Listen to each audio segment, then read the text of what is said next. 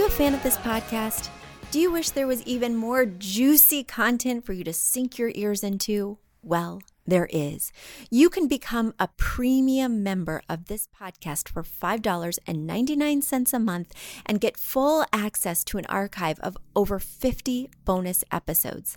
Additionally, we release a bonus episode every single month. That's a ton of extra content, including my personal interior design diaries, extra tips, my talking about trends, and so much more. Additionally, you'll be keeping us on the airwaves each and every week because your premium membership money goes directly back to making this podcast amazing. Check us out at affordableinteriordesign.com. Click on podcast to learn more and to become a premium member today.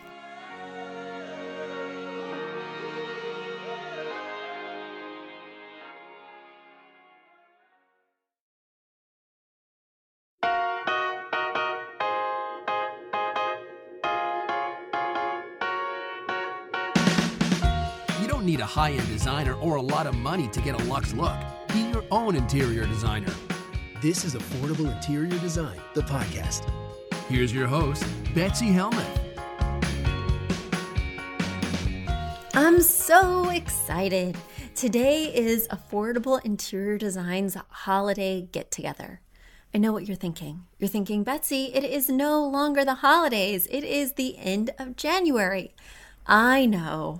But as interior designers, our crunch time is right before the holidays.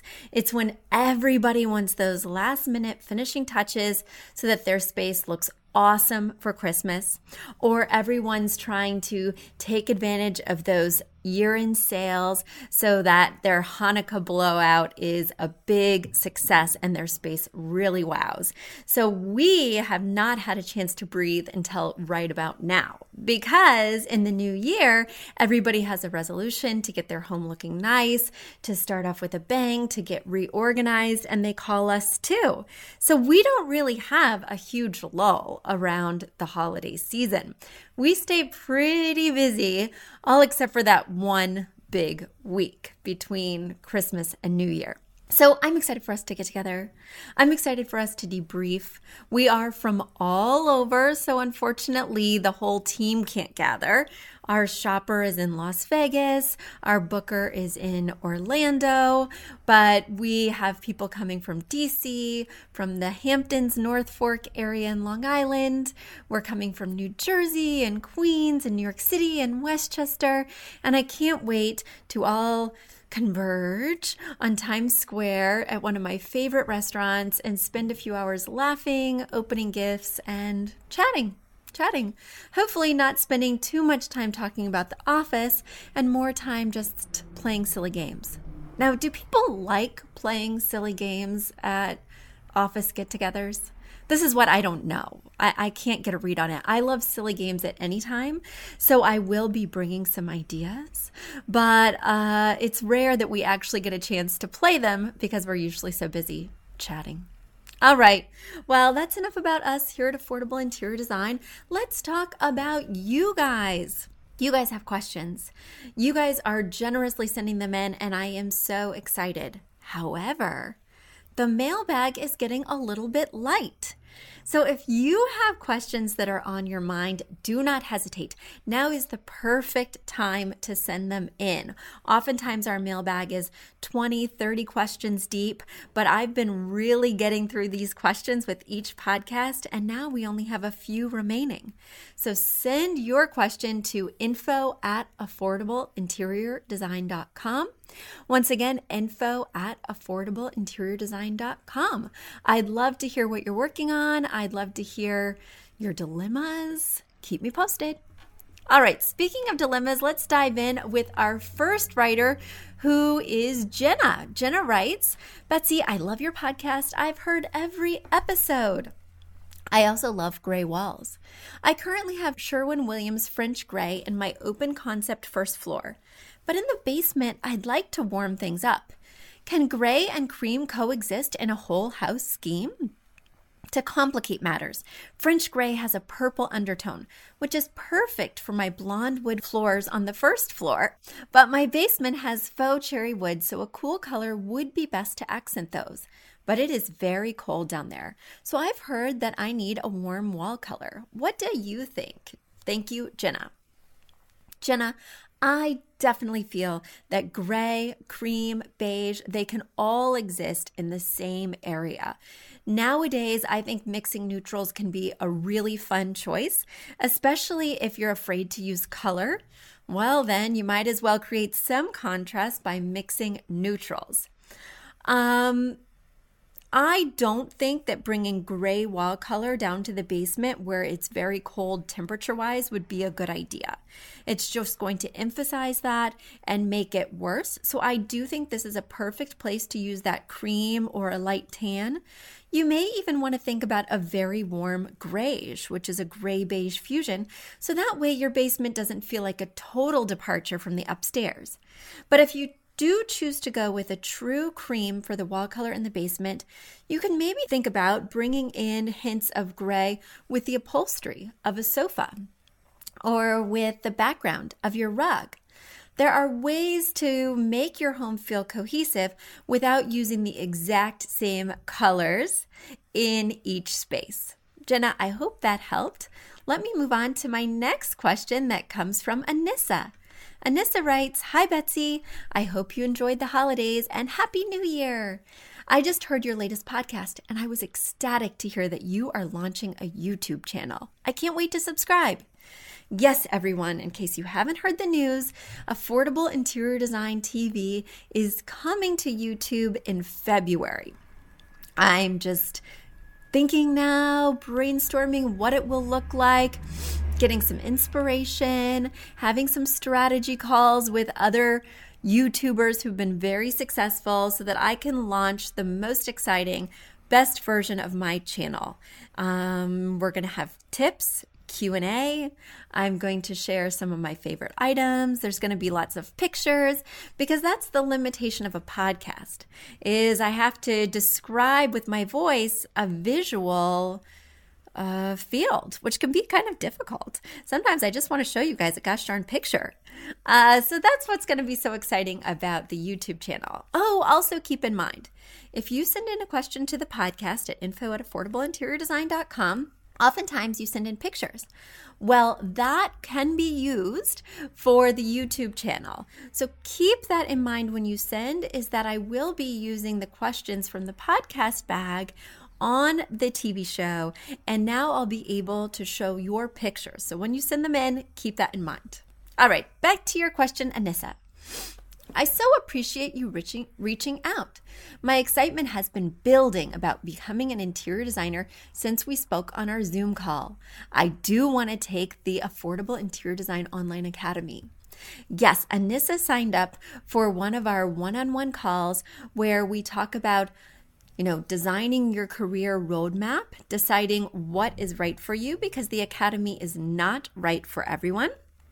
So it's very helpful to hop on a call with me. If you're considering the academy, you just go to affordableinteriordesign.com, you click on the academy tab, sign up for that call, and then we can talk more deeply about where you're hoping to go with your career and determine if the academy is a fit for you. If you're on the fence, if you're not sure if the academy is the way to go, if you're not sure you want to be a full time interior designer, I also have a quiz at affordableinteriordesign.com, the academy tab.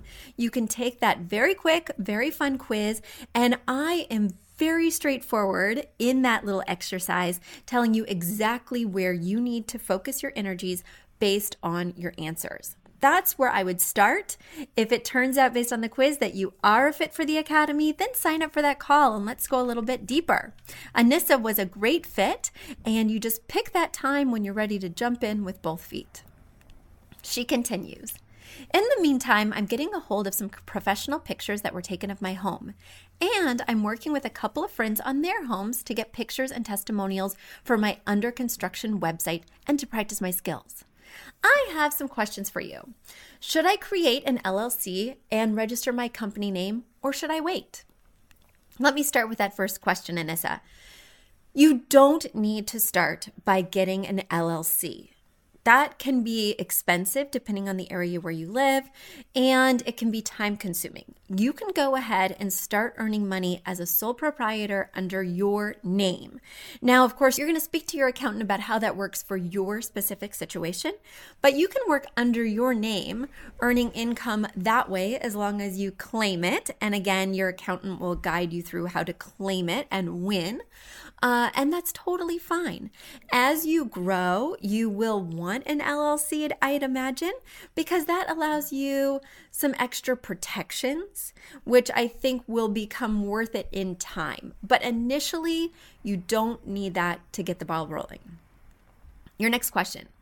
Do I need to carry insurance as an interior designer since I'll be going into clients' homes and possibly moving furniture?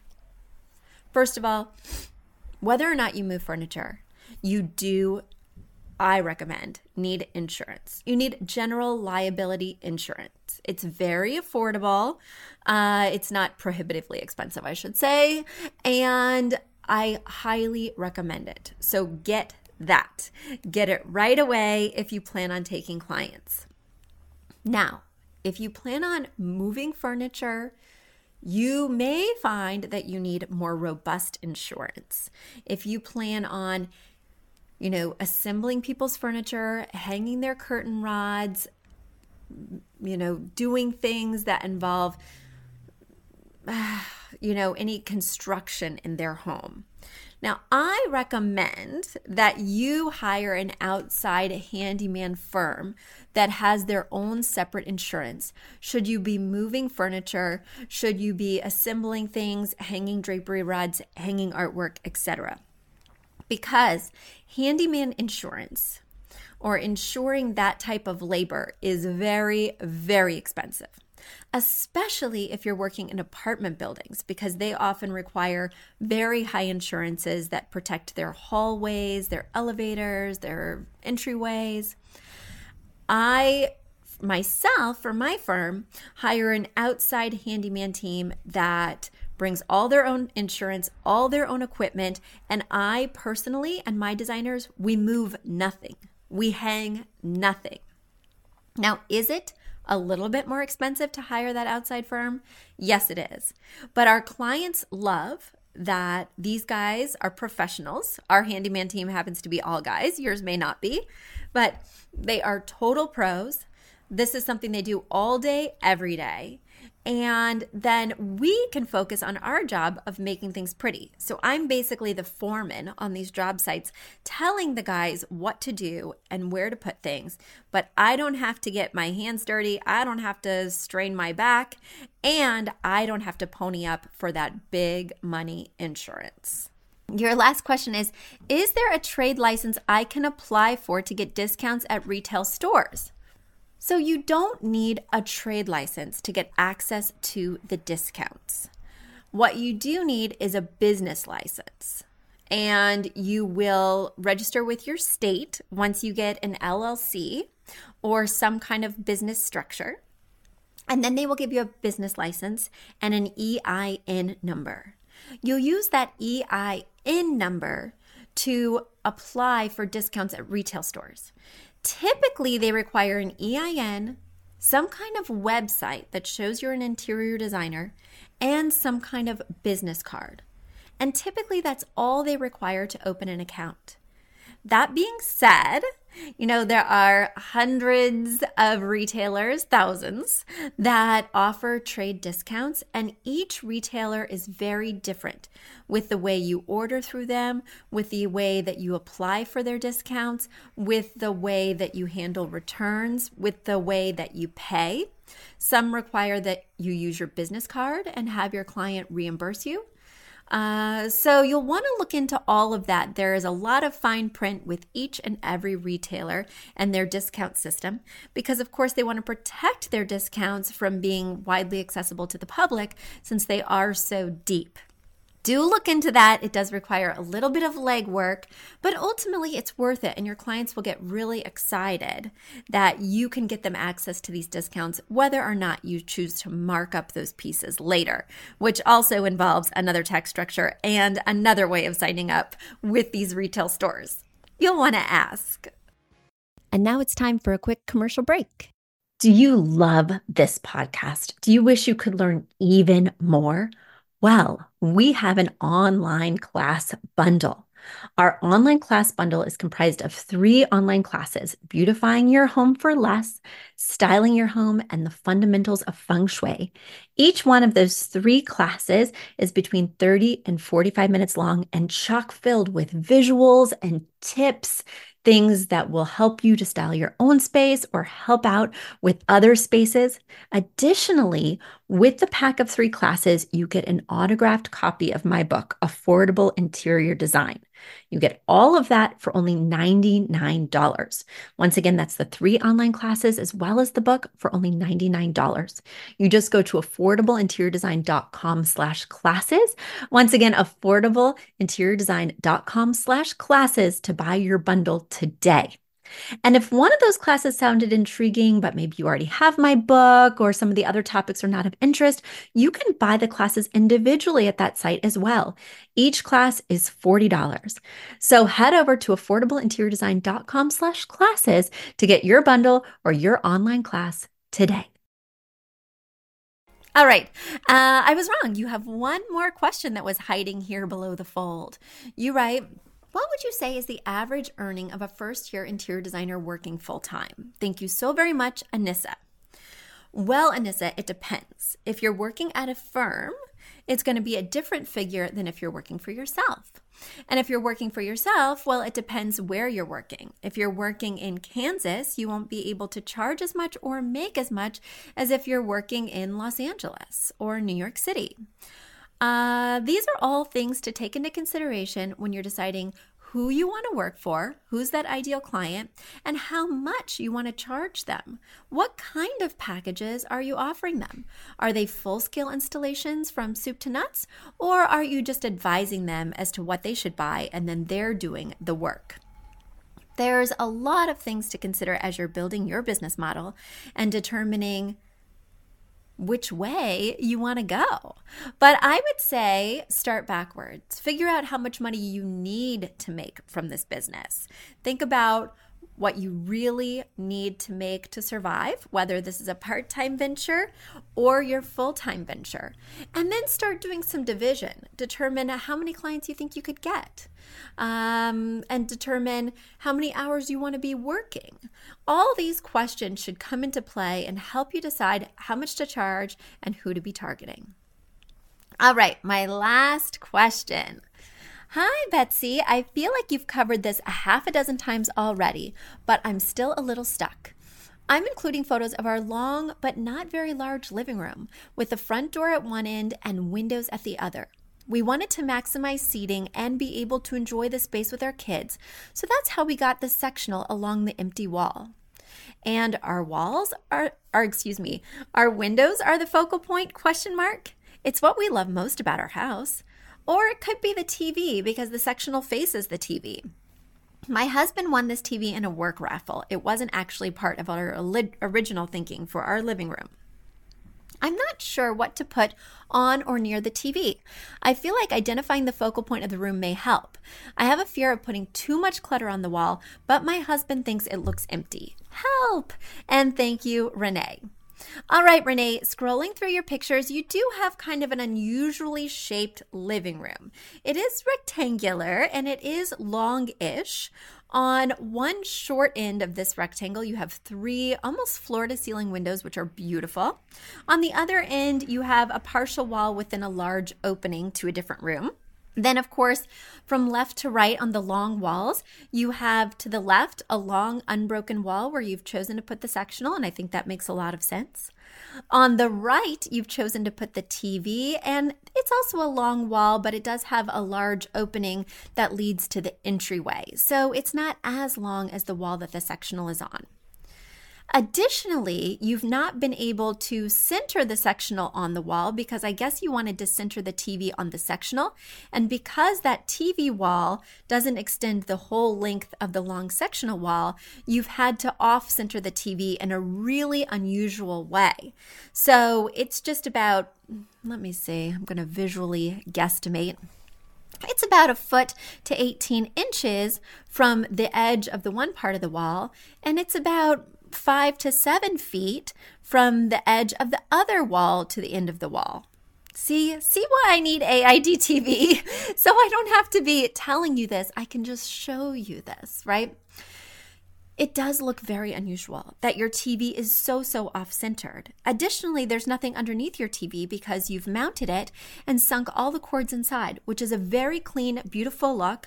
I think it's totally the way to go because this wall is somewhat of a passageway going from the entry down to this other open area.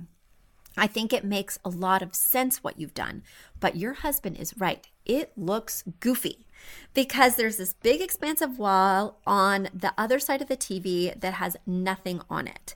And the couch is facing that wall. You know, you've mentioned what is my focal point? Well, your focal point is whatever you're looking at when you're seated on the most important piece of furniture in the room, which in this case is your sectional. And the only thing you're looking at, let me be very frank here, is the TV. You are not looking at those windows from the sectional. This is not a fully backed sectional, it's a chaise sofa. And so nobody sits on the backless nubbin of the chaise and stares at the windows. Everybody in this room is staring at the wall with the TV, and it looks odd because your TV is so off center.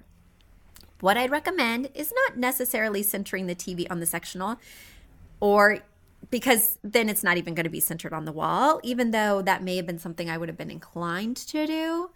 What I will recommend, since everything's all set up and it looks very clean and um, nice, is that I would put a bookcase on the right hand side if you're staring at the TV.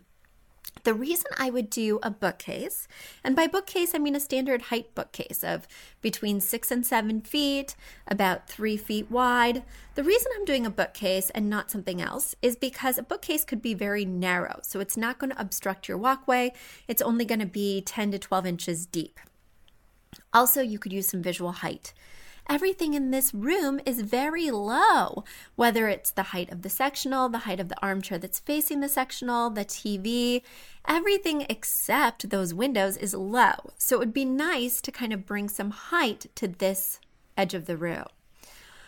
Additionally, you need some visual interest. And I think you know, styling that bookcase, not just with books, but also with photo frames, with objet, accessories from your travels. I think that that will give you something else to look at besides your guests just staring at that TV when they come over. These things, ideas, I think will help to make the space look much more interesting and dynamic. As I was scrolling through your pictures, I have something I just need to point out. It's just something that's bothering me. Uh, and that is that you have created a very cute little gallery wall above your sofa, but the three pieces that you've decided to use are very close together, like an inch apart and they're very high above the sofa. From the back of the sofa to the top of the lowest piece is probably 12 inches, what, which makes it look like this little configuration is floating.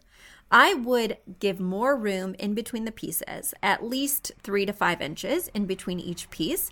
That will not only enlarge this gallery wall moment, making it feel more substantial above that large sectional, but also, it may allow you to bring some of these pictures down so that it's not like this little cloud gallery wall floating above the sectional. All right, Renee. See, guys, when you get when you write in, you get more than you bargain for. If I see other atrocities on your imagery, well, I'm going to point them out. All right, guys. Well, it's time to do a little day drinking with my wonderful crew. I can't wait to see them in New York City and have a glass of rose with my French bistro lunch and discuss discuss the future of affordable interior design because we are 15 years old this year. It feels very exciting to be able to celebrate that big milestone. In September, we'll officially be 15, but we're going to be celebrating 15 all year long because we have weathered some storms in that time. We have seen competitors, big competitors, come and go we have had amazing designers join our team and then move to places like London, Greece, California. We have worked for billionaires. We have helped people who are renting and living with milk crates. We have worked everywhere from India to Argentina to Vermont to Oregon to Canada. And I cannot wait to see what the next 15 years holds.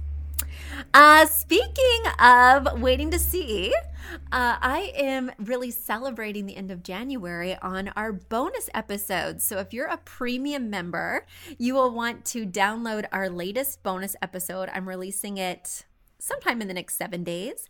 And I'm going to focus on trends, things that I think are way out. You will be surprised. Some things that I absolutely loved over the past 15 years are things I plan on never using again. I'm going to share those.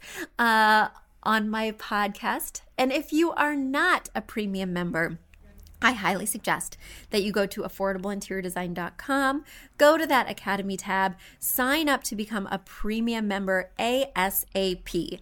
You won't want to miss my bonus trends episode. Additionally, there's an archive of 50 plus episodes for you to sink your ears into.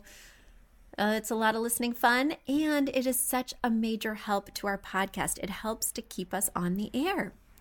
Until next week, guys, I will keep an eye out for all your questions. Bye. You've asked for it, and we have answered the call. For years, you've been saying, Betsy, you're talking about all these great design concepts, but we can't visualize them. You're describing the picture that the listener sent in of their problem, and we wish we could see that picture too. After all, a picture is worth a thousand words, and I do my best to describe them, but there's nothing like seeing it for yourself. And that's why Affordable Interior Design, the podcast, now has a YouTube channel. Not only do we have a YouTube channel where you could see recordings and clips of these podcast episodes, we also have an Instagram, a Facebook, and so many other exciting things. You should check it out. Head over to affordableinteriordesign.com slash links. Once again, affordableinteriordesign.com slash L-I-N-K-S links. And when you go there, you will see links to our YouTube page, our Instagram page, our Facebook page, and more. Please check it out, follow, and subscribe so you can see everything I'm talking about.